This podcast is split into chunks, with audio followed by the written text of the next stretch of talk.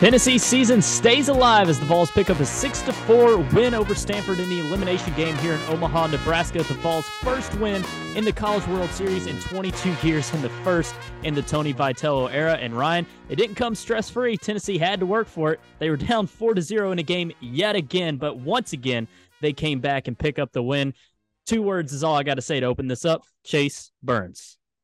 Uh, those are the two most important words. And, and man, was he dominant. Six innings pitched nine strikeouts, just two base runners allowed. One of those base runners was a bunt single. Uh, Stanford couldn't touch him. I mean, he was just simply fantastic again. And he has kind of been, in my opinion, I think you'd say Tennessee's MVP uh, of the NCAA tournament so far. And I think today was probably, he's had a lot of really good outings. I think today's probably been his best to date. Well, we could spend, I don't know, heck, 15, 20 minutes talking about how many games Chase Burns has been the MVP for ten- Tennessee this season, going all the way back to Vanderbilt. But certainly just focusing on the postseason, man, you're right. Clemson, Southern Miss, not necessarily the MVP in those games, but definitely had his moments, big moments. And then today against Stanford, it's he was undeniably the MVP.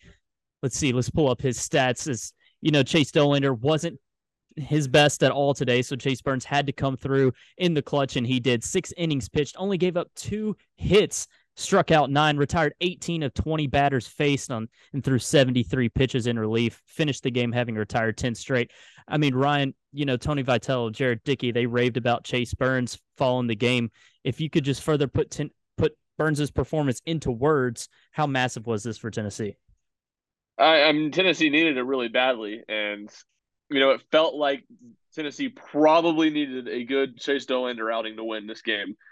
And they got one of Chase Dollander's worst outings of the season.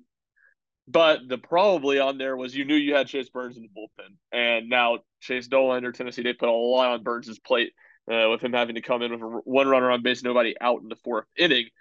But Burns answered the call. And I mean, he, I felt like Hughes was better with his off speed than he has, you know, down the stretch of the season. Not that he's been bad with it, obviously, uh, but it just felt like at times it's been really, really heavy fastball. And certainly there was a heavy dosage of fastball today, and it was really good as it has been uh, creeping into triple digits pretty frequently.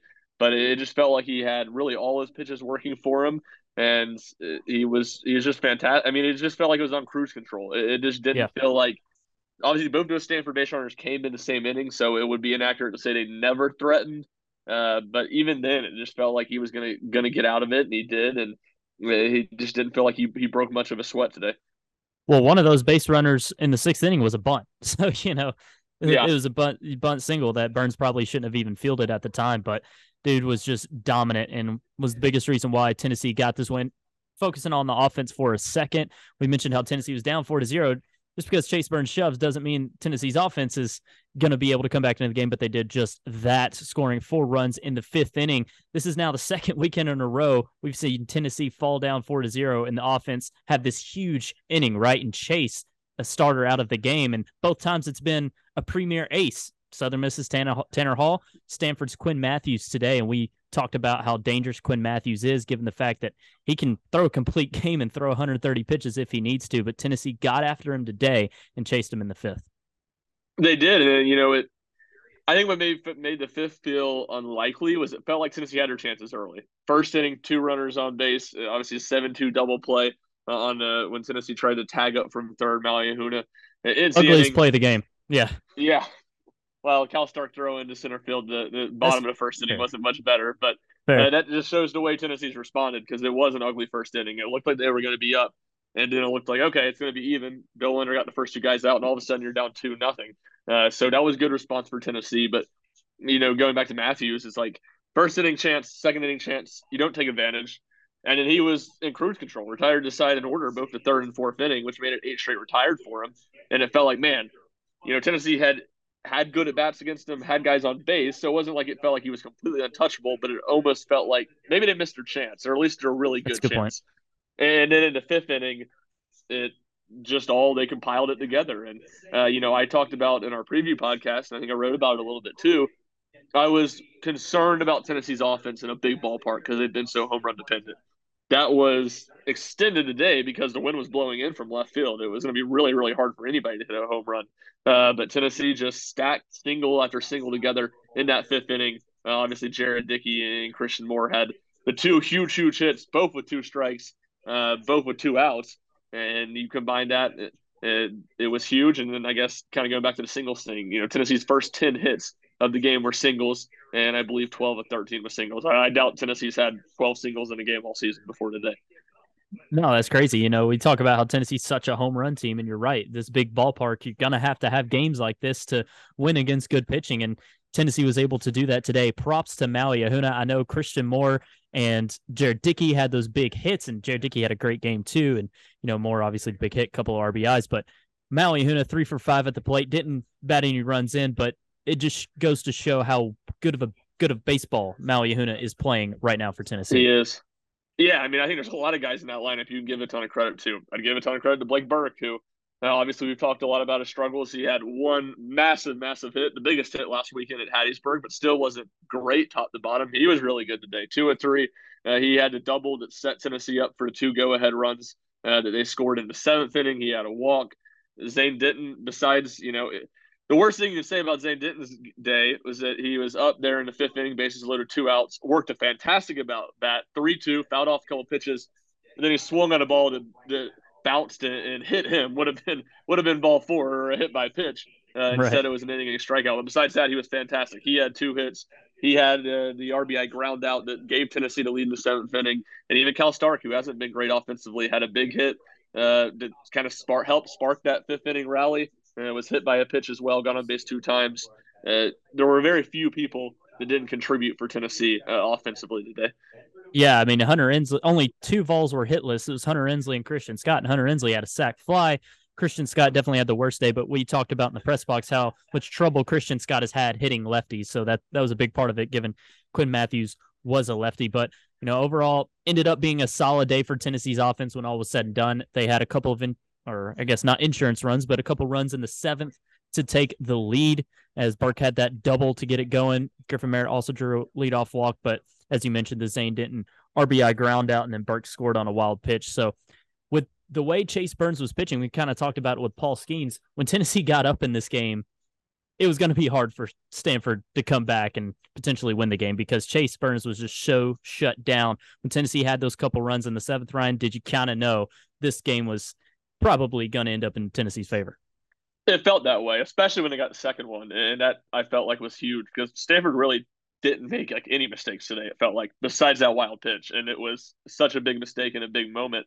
And I heard Stanford's coach talk about it. I wasn't in the press conference room, but they were playing it up in the press box uh, when we were there after the game. And you know, he said it felt like if we were going to win the game, we were going to have to just get Chase Burns' pitch count up and like get it to the 11th or 12th inning and get him out of the game. So uh, I think there was certainly a little bit of a helpless feeling for Stanford. Um, and, you know, it was for a good reason because, you know, as we've talked about at length, Burns was just so, so dominant today. It's an instant reaction pod, but a big picture question for you right here. When Chase Burns assumed this bullpen role, and I'll even give you the sample size you saw against Arkansas and Vanderbilt when Chase Burns was really good could you have possibly seen this coming to where Chase Burns not only becomes one of the best relievers in college baseball, but potentially the best pitcher in the NCAA tournament so far? I know Paul Skenes is awesome and he's been great and he was great against Tennessee, but Chase Burns definitely up there among best pitchers right now in the country. I'm not sure I saw it to this degree, you know, for sure, because I think, you know, there's a lot of things about Burns's uh, pitch style that bodes well to come out of the bullpen because he's just that high velocity stuff. Uh, he's such a good strikeout guy. It made sense. To like, okay, he could be, you know, he hasn't had a good season, but he can reinvent himself and be a, a key arm for Tennessee in the bullpen. But the degree of effectiveness now, what is it? I think one run he's given up, one run in 16 innings pitched in the NCAA tournament. That's just unbelievable. Remarkable. So there's the, the pure degree of how effective he's been is, man, I don't know how anyone could see that coming. And just two, the fact that Sure, he's a bullpen guy. Sure, he's closed games for Tennessee. But he's basically got like two starts out of the bullpen at this point in the postseason. He threw six innings uh, against Clemson. He threw six innings today. Like he threw only 73 pitches today. You know what? It was up to like 98, 99 against Clemson. Like it's been yeah. starting pitching length outings out of the bullpen. And for him to have struggled so much in that type of uh, spot or just as a starter and not be able to get six innings early in the season for him to come in the bullpen and just be so lights out doing it. Uh, Sure, I saw a path to him being really good and successful out of Tennessee bullpen, but I'd be lying if I said I saw this coming from him. So, how much has you could put this into words too? How much has that decision from Tony Vitello to move per- Burns to the bullpen? How much has it saved their season? Uh, it's been the best move in their season for a long time. It was the best move because of how good Andrew Lindsey was on Friday nights, and certainly that yeah, Burns was good too uh, out of the bullpen, but in the postseason, it's become the best move just because of how they've been able to use Burns. And Tony Vitello talks about a lot, you know, or has talked about a lot during his tenure of, you know, we don't really believe in having a closer. This is college baseball. It's 50 games. It's not 162 games. You want to use your best bullpen guy at the biggest moments in games. And it's this has almost just been like a fulfillment of that, or maybe an exaggerated version of that, where Tennessee's using their best pitcher right now the biggest moment in moments in games and when they're in a bind because they were in a bind to a degree at Clemson. Maybe not as much a bind, more than they were just facing Caden Grice, who was really, really good. Uh, but they were in a bind a couple times last week in Southern Miss when they brought him in. They were certainly in a bind today uh, when they brought him in, and he's bailed them out, and he's given them just unbelievable productivity uh, in long outings. That uh, between the Lindsey move helping them at the time, being kind of the instant jolt this team needed, and Burns in the bullpen and kind of the versatility he's given them down the stretch, it's certainly been uh, the move of Tennessee's season, and probably maybe a little hyperbolic, little in the moment right here, thinking you know not having thought it over. But uh, I would say one of the best best moves Tony Vitello has made as Tennessee's coach. Well, a win in Omaha is great considering Tennessee hasn't had one in 22 years, and it's great considering Vitello's never had one in his head coaching career. But job's not finished, and Tennessee knows that they still got more baseball to play. Tomorrow night is the next game against the loser of this Wake Forest versus LSU game. LSU up two to zero right now in what second or third inning, still early on here in Omaha. But Tennessee's going to get a good team tomorrow night with elimination on the line yet again. Ryan, which team gives Tennessee the best chance at winning tomorrow night as far as who they play?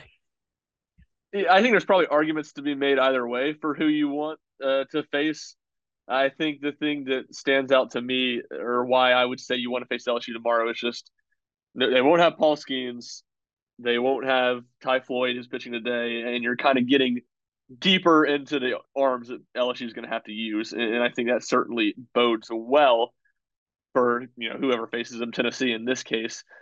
But to me, the bigger thing, you know, the bigger picture, it's going to be hard tomorrow, you know, to be Wake Forest or LSU. It's going to be hard to rest it away.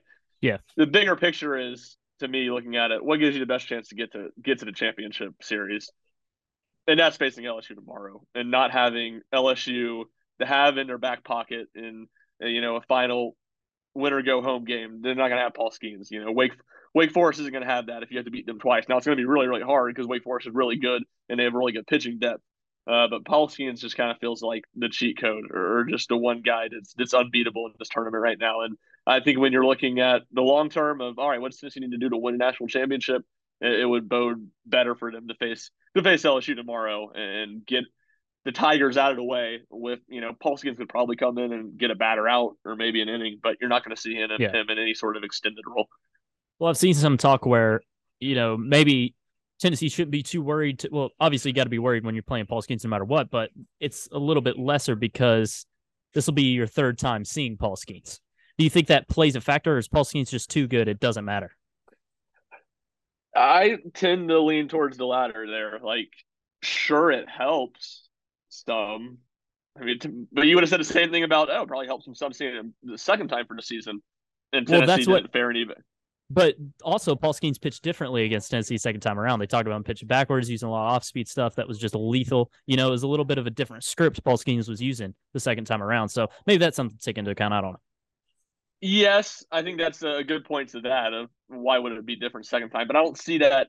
I don't care if you've seen Paul Skenes do it before. If Paul Skenes is going to throw changeups and dot them up for first pitch strikes, you don't you don't have a chance. Like uh, yeah. if he he work he can work backwards against you and you could know okay he worked backwards against me he might do it again well it doesn't matter if he can effectively locate the off speed stuff and then pump in 102 past you uh, so he was better yesterday and more versatile because he worked backwards as opposed to his first start um, but if you're that talented and you have everything working again i don't care if it's your 10th time facing the guy you might have a little bit more success and obviously the bar is pretty low to the success Tennessee's had this year but you're not going to start you know tatering them all over the park just because you've seen them a couple of times.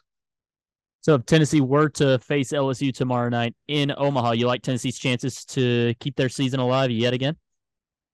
Yeah, I mean, I think they it feels like a toss up again, which is kind of what I said going into this game. I picked Tennessee to win, but it just felt like a toss up. Tennessee will have the pitching advantage, I think, with Drew Beam on the bump and, and talk to Seth Halvorsen after the game. He said, Yeah, I'm 100% ready to give whatever they need me tomorrow. So he'll be ready too. So Tennessee will have, I think, a little bit of a pitching advantage. But at the end of the day, this LSU offense is still a good bit better than Tennessee. So I think that's kind of uh, an evening out factor, and it, it, will be, you know, two teams that are, are pretty evenly matched. Tennessee won the regular season game with Drew Beam pitch, but you know Beam wasn't great in that outing either. But it feels like Drew Beam is a different pitcher and a better pitcher than he now than he was back in March. Yeah, in that game, Tennessee's offense just attacked Thatcher Hurd in their bullpen, and it wasn't even close. Yeah. I can't remember how many first inning runs they had, but it, it was something crazy, like eight, or maybe they had ten in the first two innings I think or something. They, I think they, yeah, I think they went like five and five the first five two and innings, five? or four Yeah. six. It was ten in the first two innings. I think pretty balanced out between those two innings. Yeah, maybe it was Florida that they had eight in the first inning. It's something like Yeah. that. But back when they were just winning series finales only. But now we're in Omaha. So any final notes from this Tennessee win over Stanford before we wrap up here? No, I don't think so. I think maybe when you look at the long term of all right, if Tennessee keeps winning, when can pitchers throw again?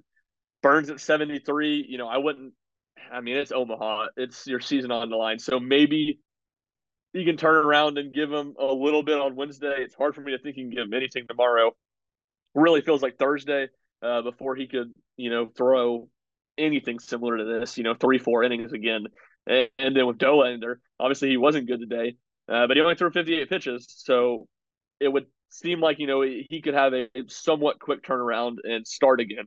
Kind of like I just said with Burns, maybe not going seven, eight innings, uh, but could give Tennessee four or five innings again here in uh, here in a couple days. Well, Tennessee's always to, typically always to have the pitching depth, and they still have plenty of horses left to go tomorrow night. That game will be 7 Eastern time. Tennessee, every game they're going to play until maybe they reach the College World Series finals is going to be a night game. So Tuesday, Wednesday, Thursday night would be the three games they could potentially play. All will be at 7 Eastern, except on ESPN, except for the final one. That one would be on ESPN 2. All right, Ryan, appreciate you hopping on here, and uh, I guess we'll see everybody tomorrow night. Yeah, sounds great.